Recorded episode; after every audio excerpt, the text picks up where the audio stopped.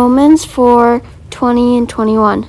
No unbelief made him waver concerning the promise of God, but he grew strong in his faith as he gave glory to God, fully convinced that God was able to do what he had promised. Romans 4 verses 20 and 21. What a- faith in God's power. What age is your mother? What age was she when you were born? Do you know of a woman in the Bible who had a baby who when she was 90 years old? Her name was Sarah and she was married to Abraham. You might think it's funny to imagine an old lady holding a tiny baby. So did Sarah. She laughed when God promised she, she would have a son. She thought that she was too old, but God kept his promise.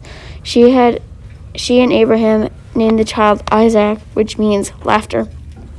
At first Sarah didn't believe God could give her a son, but her husband Abraham believed. Abraham had seen seen God do amazing things. If God wants to do a miracle, he can. God promised another baby would come into the world. This would be a special son born to a young woman named Mary. Mary was surprised when God chose her because this baby would be the Savior of the world. God kept his promise and Jesus was born.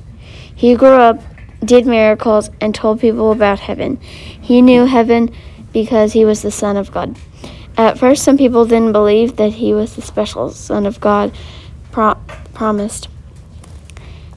He, at first, some people didn't believe he was the Son God promised. But after Jesus died, he rose to life again. Then his disciples were filled with joy.